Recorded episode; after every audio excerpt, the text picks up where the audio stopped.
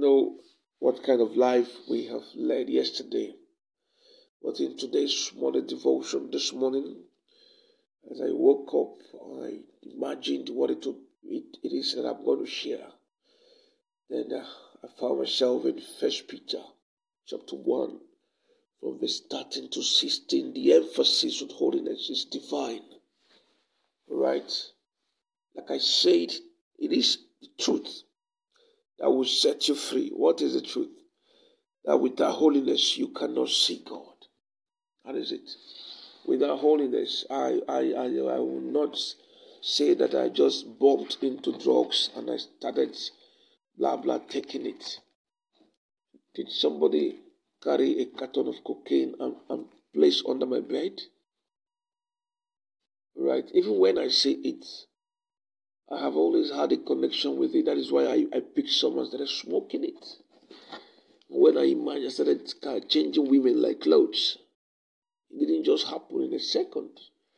I had a thought about this. I mean, I've had it on my phone, on Facebook, and my mind is filled with it. That I one day sat down and said that I am going to carry one.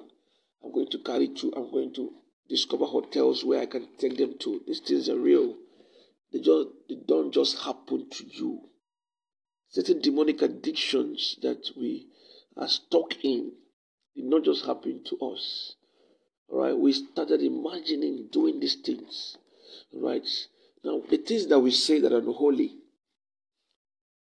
come from our hearts. When we curse people, that is what our mind is wired to do. We have so much polluted ourselves that all the things that come out of our mouth are things that hurt others.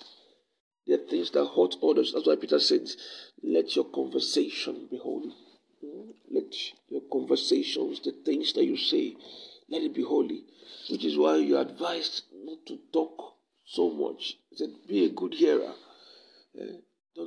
Don't talk quickly like the unbelievers do. You think about the things you say, because your mouth, your tongue is like a weapon of mass destruction, ready to destroy.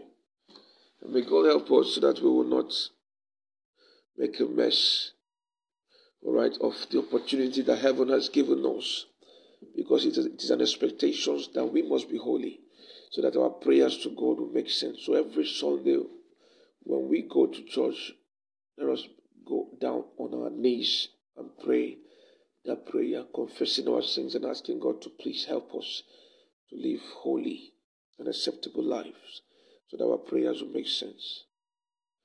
Through Jesus Christ our Lord, amen. Let us pray.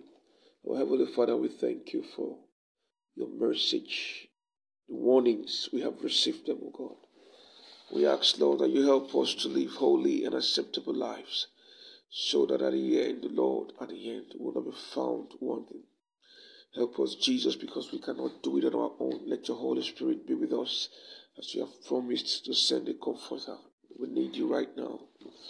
We pray for our loved ones, our families, wherever they are right now, that you meet them at the point of need, and that you draw them closer to you. And as we step out today, may your glory overshadow every aspect of our life, drawing us closer to you, so that at the end of the day we will celebrate your goodness in our life. Be exalted, for in Jesus' name we have prayed.